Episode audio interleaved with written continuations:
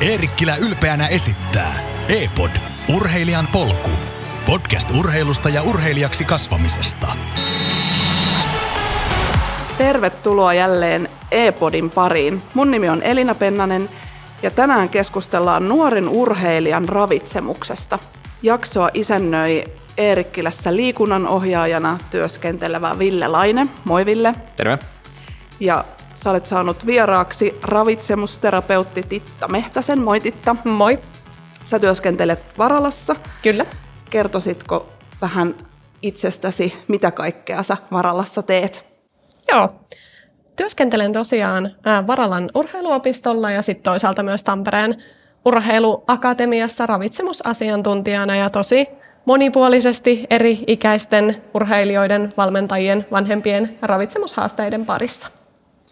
Ja sulla on kokemusta ilmeisesti monenlaisista lajeista, mutta onko sulla jotain omaa, omaa tiettyä lajia sitten siellä niin kuin kärjessä, mitä sä, minkä parissa sä työskentelet? Joo, tota, olen tosiaan tosi monien eri lajien urheilijoiden kanssa tekemisissä, mutta varmaankin suurin, suurin osa työaikaa menee tuonne futiksen, futiksen pariin ja sitten toki itsellä on yleisurheilutaustaa, niin sitten myös se on lähellä sydäntä. Niin just. Kiva, kun olet täällä. Ja Ville, sä oot isännöimässä nyt ensimmäistä jaksoa, niin kertoisitko säkin hieman, että kuka olet? Joo, tosiaan työskentelen Eerikkilässä liikunnanohjaajana ja mulla koulutuksena on Vierumäeltä Haagaheliasta liikunnanohjaaja AMK. Ja on liikunnan ja urheilun parissa enemmän tai vähemmän työskennellyt, on alppihiihtoa ja – on suplautailua ja seikkailupuistoa ja nyt liikunnan ohjausta, eli aika monipuolisesti kaiken näköistä, mutta omia lajeja, niin jalkapallo ja pesäpallo on sieltä nuoruudesta, joita sitten pelannut, mutta nyt tälleen joka paikan höylänä periaatteessa. Kiva, että olette molemmat päässyt tekemään meidän kanssa jakson ravitsemuksesta ja olkaapa hyvä, päästän teidät ääneen. No niin, kiitos. Hei, kiitos Titta vielä, että pääsit mukaan. Kiva olla täällä. Lähdetään heti tuota aiheen pariin, eli ö, sun näkökulmasta, niin miten urheilevan lapsen ja nuoren ravitsemus eroaa normaaleista suosituksista, joita esimerkiksi koulussa opetetaan tai lehtileikkeleistä voi lukea? Joo, tota, toki niin kuin periaatteethan on samat, jos lähdetään niin miettimään ravitsemussuosituksia ja muita, mutta jos nyt jonkun asian nostaisi ylitse, ylitse muiden, niin kyllähän kasvavilla lapsilla ja nuorilla sit niinku energiansaannin näkökulmasta ne tarpeet voi olla vähän erilaiset kuin sit vaikka ei-liikkuvilla, ei, ei liikkuvilla lapsilla tai nuorilla. Et varmaankin energiansaanti on yksi, yksi mikä korostuu ja sitten toisaalta ehkä semmoinen hiilihydraattipitoinen pitoisempi ruoka, mitä ehkä, ehkä muilla.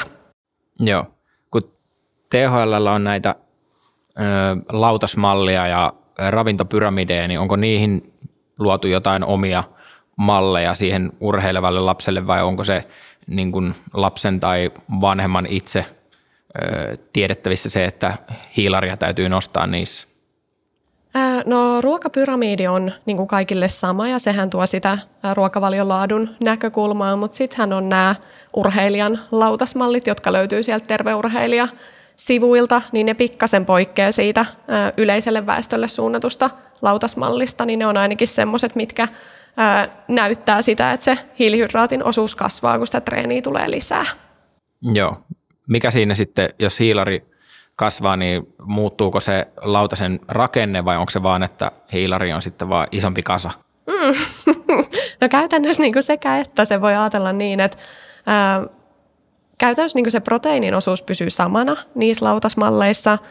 Hiilarin eli tämän leipäpasta, peruna, riisi osasto, se niin kasvaa ja sitten toisaalta se kasvisten osuus vähän pienenee.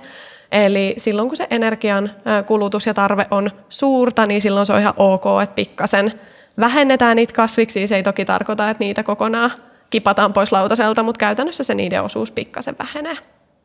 Joo, mistä sitten vanhemmat tai esimerkiksi valmentajat, jotka sitten on niiden lasten nuorten kanssa tekemisissä lähes päivittäin tai päivittäin, niin mistä ne löytää näitä vinkkejä tai tietoa tästä, että miten sitä sitten kuuluisi syödä? No käytännössä no ravitsemussuositukset luo niin hyvän pohjan, että kyllähän niitä sinällään kannattaa käyttää semmoisena perus, peruspilarin asia syömisessä, mutta sitä ainakin niin terveurheilija.fi-sivut on semmoista, mistä löytyy niin luotettavaa urheilijan ravitsemustietoa, että se nyt ainakin, ainakin tulee mieleen, jos on tämmöinen paljon liikkuva, liikkuva nuori, niin sieltä kyllä löytyy. Sitten mä itse asiassa tähän voisin vielä jatkaa, että sit jos on tämmöinen nuorempi, nuorempi lapsi, jolla on vaikka haasteita kasvisten syönnissä tai jossain muussa, niin sitten on semmoinen sivusto kuin Neuvokas perhe, niin sieltä, sieltä löytyy semmoista niin kuin käytännönläheistä apua sit niin kuin nuoremmille lapsille ja perheille. Okei, minkälaista apua siellä siis on? Onko siellä jotain semmoisia vinkkejä, että jos ei tykkää syödä normaaleita kasviksia, niin mitä kastiketta sekoitat vai, vai onko se, että mitä vaihtoehtoja niihin on? No käytännössä joo, siis ton tyyppistä aika semmoista perus, perusvinkkejä, mutta aika lailla tuommoisia, vaikka nyt kasvisten syönti on monille lapsille voi olla semmoinen, ne maut ei ehkä ole sellaisia niin, niin mieluisia, niin sit on, on sitä, että miten pystyy totuttamaan ja miten, miten opettaa uusia ja ei, ei tarvitse tuputtaa, mutta kuitenkin tuoda esille niitä ja vähän niin kuin tällä tyylillä. Niin se ravinto ehkä nuoremmalla on huomattavasti simppelimpiä, mitä vanhemmaksi kasvaa, niin sitä monipuolisemmaksi se sitten tulee, niin ehkä just näillä lapsilla, ehkä myös nuorilla, niin vielä se lautanen ei ole eh, sateenkaaren värinen, vaan siellä on sitten sitä vaan paria väriä. Kyllä, sateenkaaren väriä kohti, mutta niin. sieltä sitä lähdetään tekemään. Niin, Joo. Kyllä. kyllä. Miten sitten, kun lapsen ja nuorenkin päivät on tosi erilaisia, että välillä on semmoisia kovia turnausviikonloppuja, kun pelataan vaikka kuusi jalkapalloottelua kahteen päivään ja sitten taas ehkä kesälomalla niin ei niinkään juosta ja treenata koko ajan, vaikka olisikin niin kuin perusaktiivisia päiviä, mutta ei niin kuin välttämättä tämmöistä kovaa lajitreeniä tai juoksua ole. Niin kuinka paljon täytyy mukauttaa sitä syömistä sen mukaan, että onko lepopäivä, pelipäivä, treenipäivä? Mm. Ää, no ainakin jos on tuollaisia selkeästi kovia, niin kuin, niin kuin sanoit, niin kuin turnaus viikonloppu, niin kyllähän siinä korostuu se niin kuin syömisen riittävyys, että ehkä niissä tilanteissa ei tarvi niin jotenkin justiinsa miettiä, että onko se kaikki nyt laadultaan täysin suositusten mukaista ja tuleeko nyt kasviksi varmasti riittävästi, että siinä sitten korostuu se, että sitä ruokaa vaan saataisiin paljon. Eli äm, lähtisin niinku aikatauluttamaan niitä päiviä ja toisaalta sitten ohjeistaisin lasta tai nuorta jo ennen kuin se viikonloppu alkaa, että lähettäisiin sinne viikonloppuun semmoisilla hyvillä energiavarastoilla ja toisaalta sitten myöskin hyvässä nestetasapainossa. Että kyllä se varmaankin se, että syötäisiin riittävästi ja syöttäisiin riittävästi erityisesti sitä hiilaria, mistä se energia sitten pääasiassa sinne urheilusuoritukseen saadaan. Eli pelipäivän pasta on myös nykypäivää. Se on, kannataan, kannattaa. Aivan loistavaa. Miten sitten mm, tämmöinen ravinnon riittämättömyys, jos nyt puhutaan esimerkiksi turnausviikonlopusta tai, tai, tai pelistä, niin miten se vaikuttaa urheilijan suorittamiseen, jos on pelipäivän pasta nyt sitten jäänyt syömättä? tota, no kyllä se monilla näkyy ainakin siinä, että sit, jos on monta, monta peliä, joku tämmöinen useampi, niin kyllä ne loppupään pelit sit saattaa mennä vähän ala, alavireisesti, tai sitten jos futiksessa vaikka pelaa koko 90 minuuttia, niin sitten ne viimeiset minuutit tai viimeiset kymmenet minuutit niin ei, ei niin kuin jakseta pitää yllä enää sitä hyvää suoritustehoa. Että kyllä se alkaa jossain kohti sitten niin kuin hyytymään ja sitten toisaalta voi olla, että ei palaudu niistä peleistä kovin hyvin, että se on myös tyypillinen, tyypillinen haaste, jos se syöminen on riittämätöntä, että sitten ei, ei niin kuin palauduta, että on vaikea sitten enää suoriutua hyvin. Joo.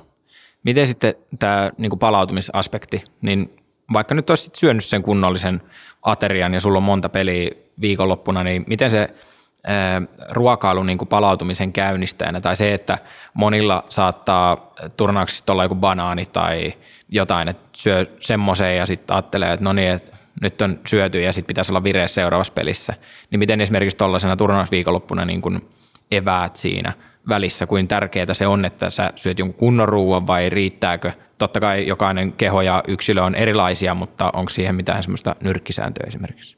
No riippuu varmaan paljon siitä, että paljonko on niin kuin aikaa käytettävissä. Että jos on to, tosi lyhyt väli niiden pelien välissä, niin sit siinä ei välttämättä niin kuin kerkeä syödä kunnon ruokaa niin, että se myöskin ehtisi, ehtisi sulaa. Että niissä kohti sit, no sanotaan, että pelkkä banaani ei silti todennäköisesti ole niin kuin riittävä. Et jos miettii palautumista, niin se olisi tärkeää, että saataisiin mahdollisimman pian sen suorituksen loppumisen jälkeen niin kuin jotain.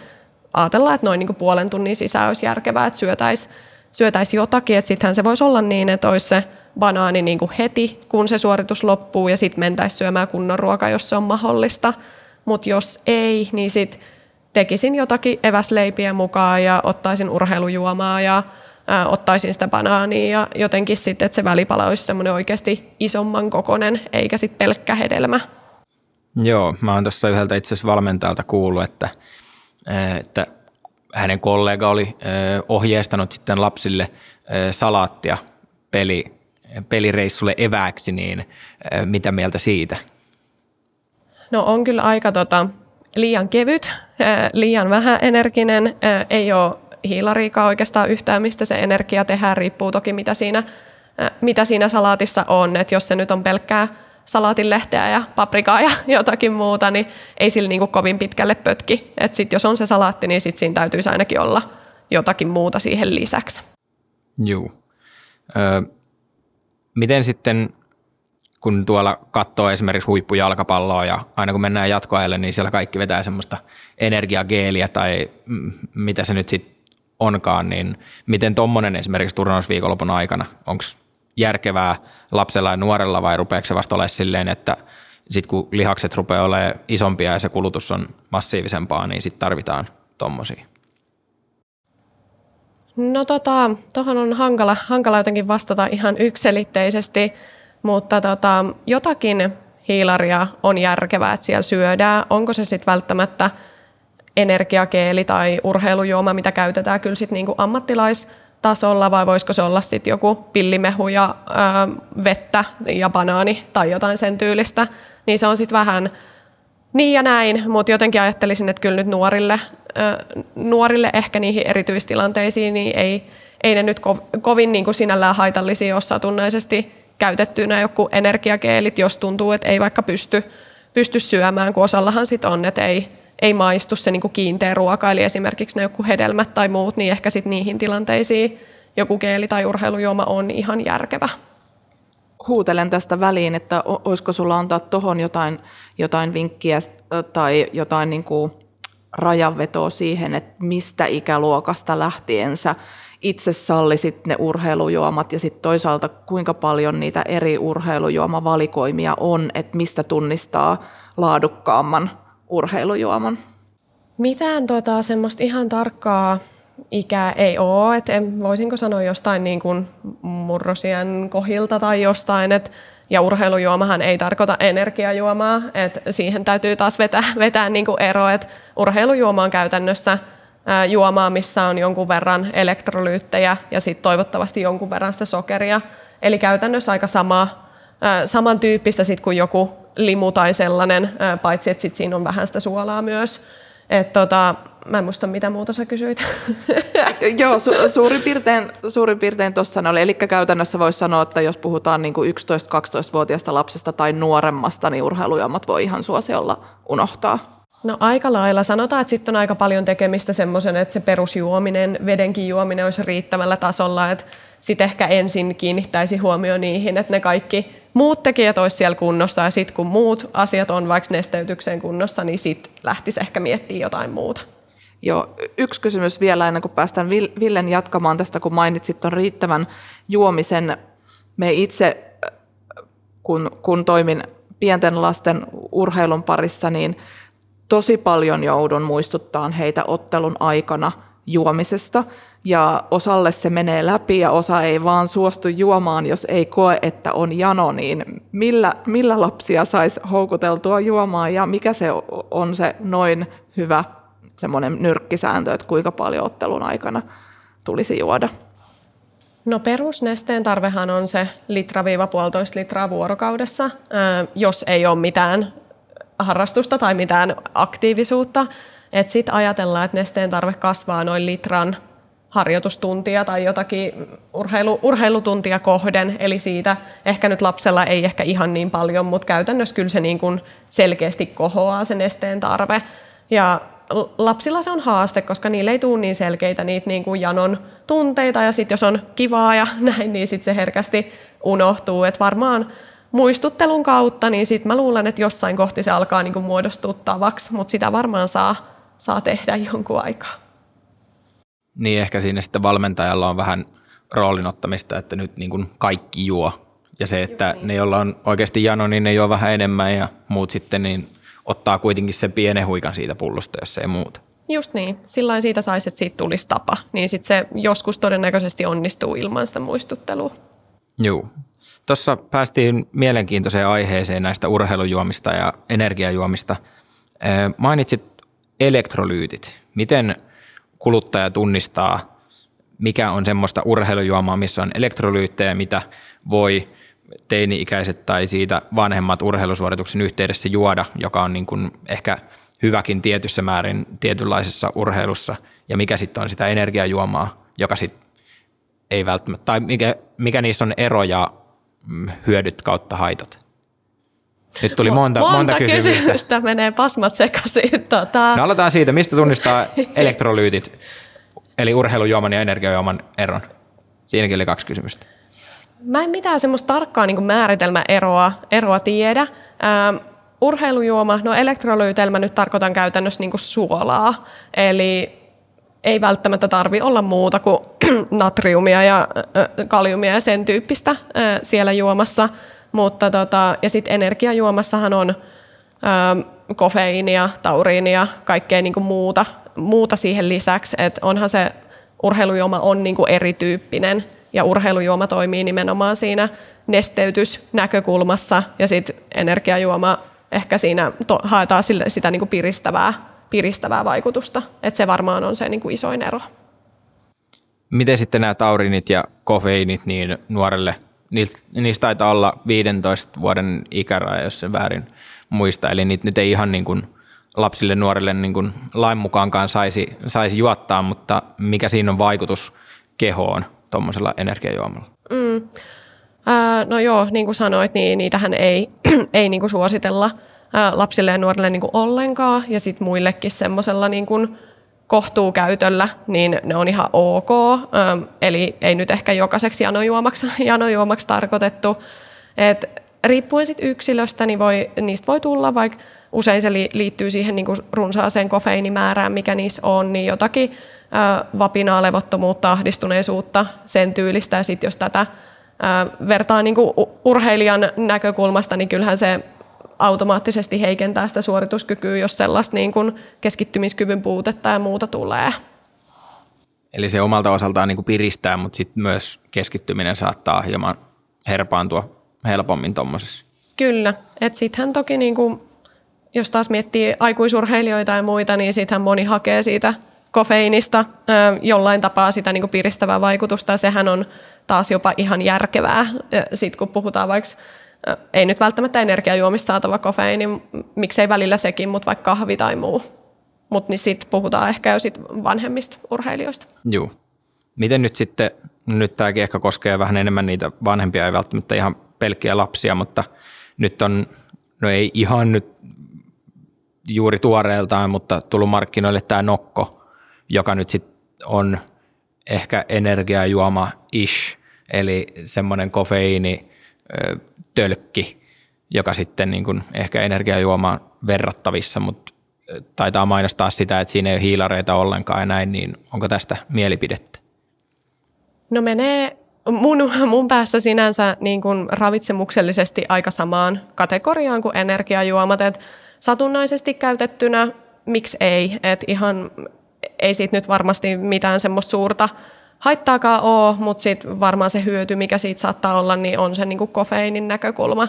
Että sitten toki näissä kaikissa tulee muistaa myös se niinku hammasterveyden näkökulma, mikä sitten aika vahvasti nousee esille, jos niitä paljon, paljon käyttää. Et se on varmaan se isoin sit haitta, kun puhutaan niinku aikuisurheilijoista. Joo. Urheilujuomiakin taidetaan myydä niin, että ne on sokeripohjaisia tai niin kuin zero calories. Niin on, onko siinä tavallaan, onko väliä, että kumpaa se juot, jos sä hieman vanhempana urheilijana niin tarvit sitä nesteytystä kroppaan, niin onko urheilusuorituksen kesken tai heti sen jälkeen niin jompikumpi parempi? No jos haluaa niin kuin maksimaalisen nesteytysvaikutuksen, niin sitten se olisi järkevää, että siinä olisi vähän, vähän sitä sokeria, eli ei ihan ää, nolla, ää, nolla sokeripitoisuus, eli se on se 3-6 prosenttia ää, sokeria ää, siinä, että sehän on semmoinen niin kuin laimea, laimea sokeri, vaikka Gatorade, Powerade, ne niin kuin menee siihen, menee siihen kategoriaan, jos jotain kauppanimiä miettii. Eli silloin on järkevää valita semmoinen, koska se ää, hiilari, mikä siinä on, niin se tehostaa sen nesteen imeytymistä. Eli sitä kautta se on ihan hyvä, hyvä että sitä on, ja sittenhän sitä voi tehdä itsekin laimentamalla mehua noin yhden suhde yhteen, laittaa sen puoli litraa mehua ja puoli litraa vettä ja sitten vaikka lisää pikkasen suolaa, niin sitten siitä tulee käytännössä semmoinen kotitekoinen urheilujuoma. Aivan loistavaa siitä vinkit kotiin, miten sitten saa sopivaa, sopivalla sekoitussuhteella. miten sitten nuorilla ja lapsella, kun urheilija kuluttaa kuitenkin aika paljon, ja tässä on nyt käyty läpi sitä, että tarvitaan paljon sitä energiaa ja sitä hiilaria, niin kuin tärkeää on lapsella tai nuorella sitten tarkkailla sitä suhdetta, että kuinka paljon nyt sit sitä kulutetaan ja kuinka paljon sitä saadaan. Että et onko painon tarkkailu tärkeää lapsella, nuorella vai onko se niin, että niin kauan kuin liikkuu ja syö riittävästi, niin se on hyvä?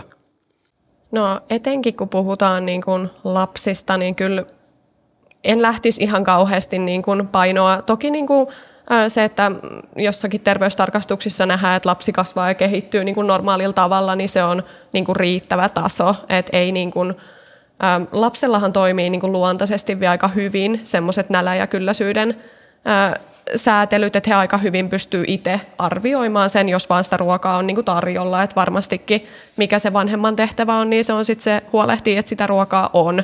Lapset aika, niin kuin, aika hyvin osaa itse arvioida. Se on jännä, että heillä toimii se vielä tosi hyvin, mikä sitten aikuisuudessa saattaa, saattaa niin kuin sekoittua, että ei enää pystytä niin selkeästi niin kuin itse arvioimaan, että mikä se tarve on, mutta lapsilla se, lapsilla se toimii. Ja sama sitten, no nuoret saattaa niin kuin kaivata siihen enemmän, enemmän sit apua joltain asiantuntijalta, paljon, paljon urheilevat nuoret, mutta en, jos kysyt, vielä mietin tota, niin paino, painoasiaa, niin olisin kyllä tosi varovainen, varovainen siinä, että jos ei selkeästi tiedetä, mitä tehdään, ei pystytä perustelemaan sitä vaikka nuorelle, että miksi painoa seurataan tai muuta, niin sillä voi olla kyllä isoja haittavaikutuksia. että joissakin lajeissa toki se paino niin kuin vaikuttaa, mutta tulee muistaa, että me haetaan kuitenkin sitä niin kuin suorituskykyä, että yritetään niin kuin parantaa sitä, että jotenkin erotetaan ne kaksi, mitkä välillä ehkä menee menee vähän sekaisin, että se paino ole niin kuin kaikki kaikessa. Joo. Kuinka paljon sitten sä koet, että vaikuttaa esimerkiksi semmoinen vanhempien tai valmentajan esimerkki tuossa, että jos sitten niin kuin, ää, vanhemmat on tosi laihoja ja sitten ää, lapsella on semmoista pyöreyttä, niin vaikuttaako se siihen niin kuin lapseen vai onko se niin, että vanhemmat saa syödä mitä vaan ja lapselle sitten niin, että salaattia ja näin?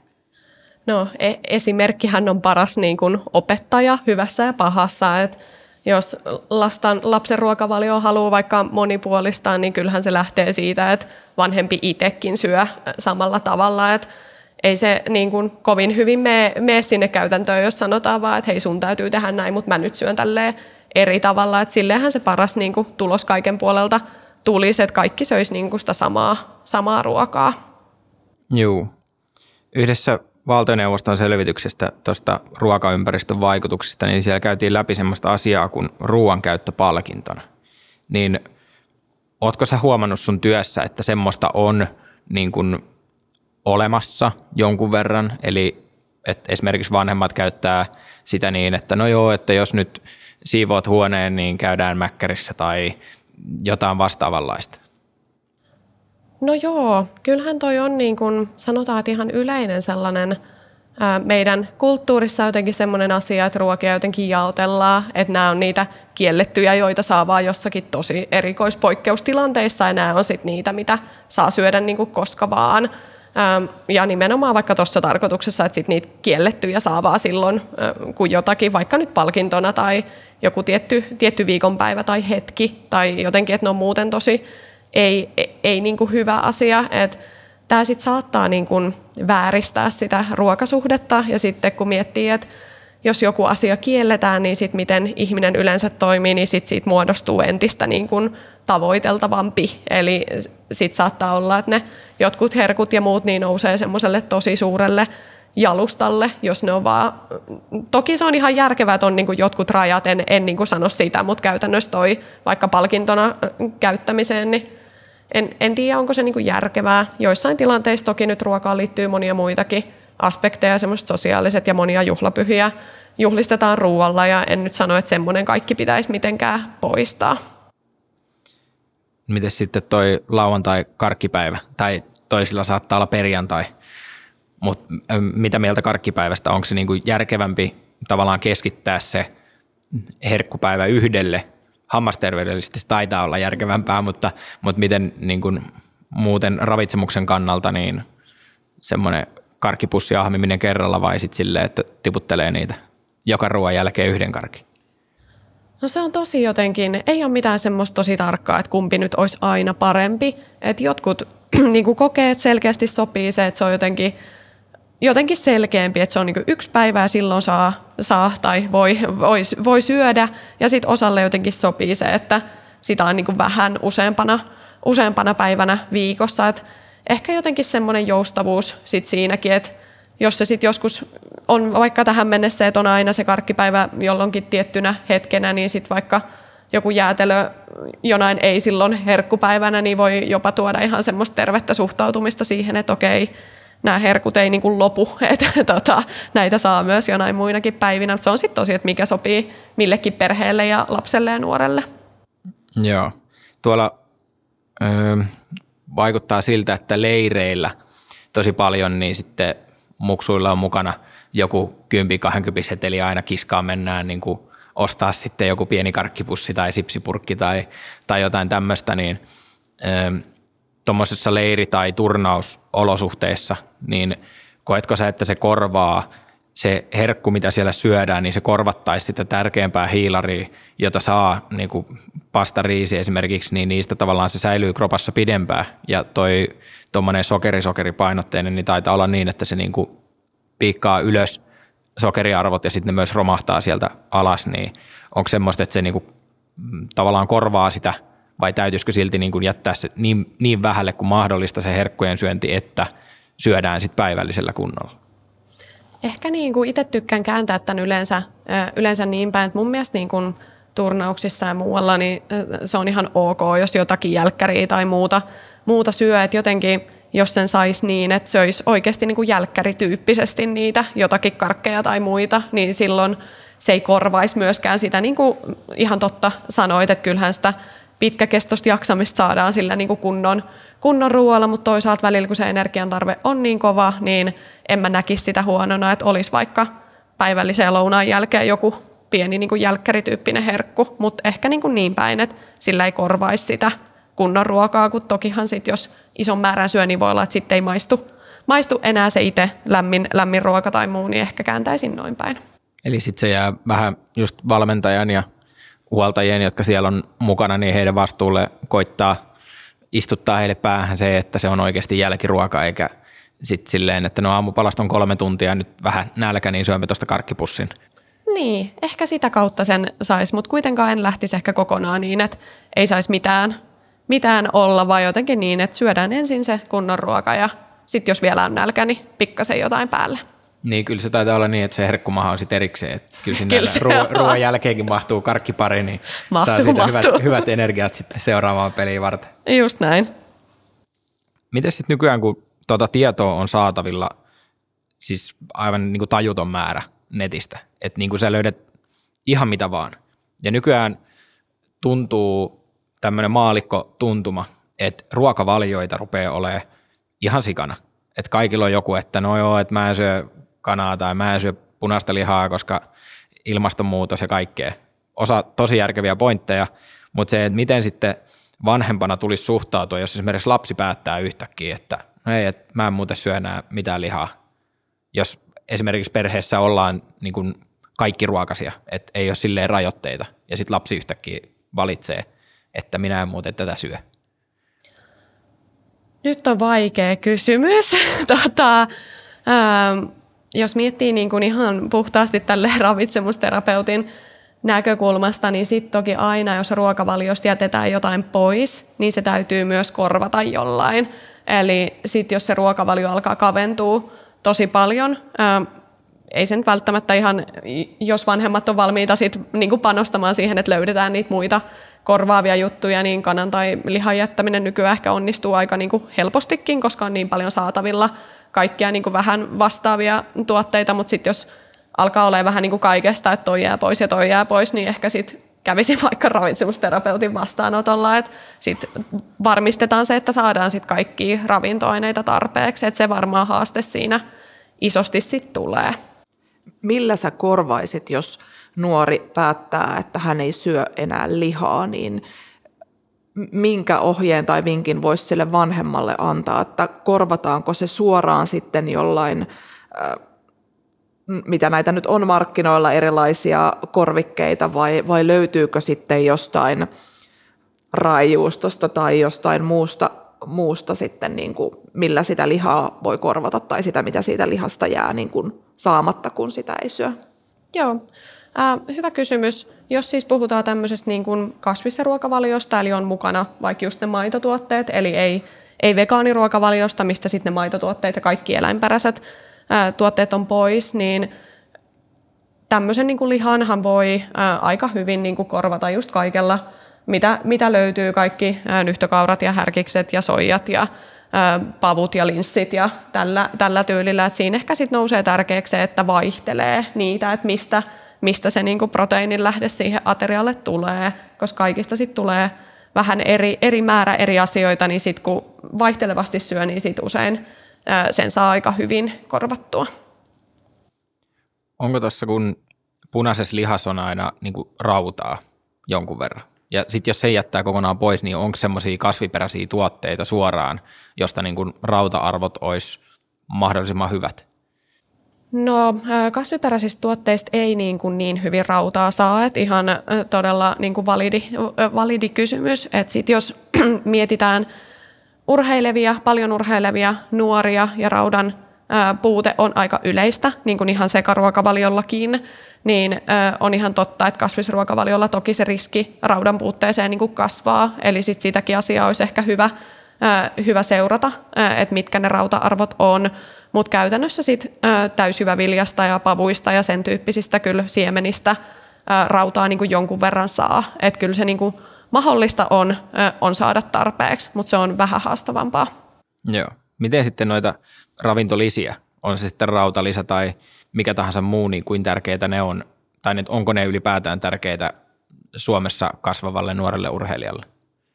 No ainoa, ainoa ravintolisä, mitä tota, suositellaan niin kuin väestötasolla, niin on D-vitamiini.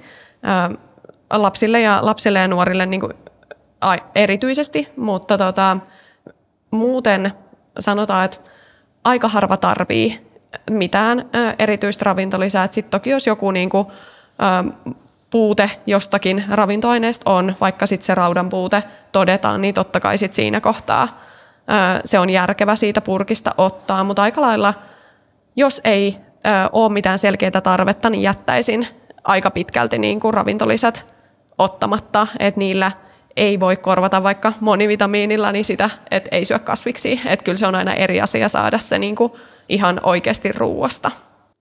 Eli tämmöiset tilanteet, jos tuntuu, että nyt joku ravintoaine jää vähän saamatta, niin mieluummin tulee vastaanotolle ja niin kuin katsotaan se läpi, että mi- mitä sieltä oikeasti tarvii, eikä ruveta sitten purkeista popsimaan ihan, no varmaan se on toi rauta ja no ehkä, no otetaan noita vitamiinejakin vähän, niin varmaan sitten sillä selvitään. Just niin. Ja siihen liittyy sitten kuitenkin jotain riskejäkin, että jos isoja määriä ö, syödään yksittäisiä ö, jotakin ravinto, ravintolisia, niin ei se aina ihan niinku riskitöntä myöskään ole. Että kyllä sitten kävisin niinku tsekkaamassa sit sen tilanteen, että mitkä on tarpeellisia ja millä, jos sit on oikeasti joku tarve, niin millä annoksella ja miten, miten sen niinku tekee järkevästi. Joo. Tässä nyt on aika paljon tullut kaikkea erinäköistä ravitsemukseen liittyvää, niin miten sitten, öö, no otetaan puheeksi raha. Eli kun tässä nyt ollaan korvaamassa jauhelihaa pavuilla ja raajuustolla ja kaikilla, niin, niin miten normaalilla perhe, perheellä riittää raha näiden, esimerkiksi, että jos tulee se tilanne, että lapsi ei syö enää punaista lihaa, niin onko semmoista niin kuin mitään vinkkiä, että mistä saisi vähän halvemmalla tai mitä kannattaa suosia, että se raha riittää kuitenkin siihen, että saisi niin kuin järkevää ravitsevaa ruokaa?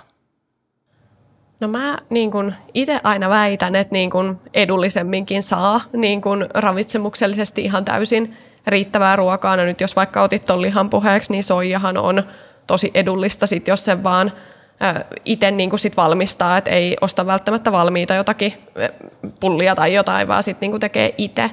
Ja sitten mikä tulee ainakin mieleen semmoisena selkeänä vinkkinä niin kasvisten käyttöön, niin satokauden mukaisten kasvisten suosiminen, eli käytännössä tsiikaa, että mitä on tällä hetkellä niin satokausituotteita, suosii niitä, niin sillähän saa samalla niin vaihtelua siihen perheen kasvisten syöntiin ja toisaalta sitten ne on aina edullisimpia siinä kohti vuotta.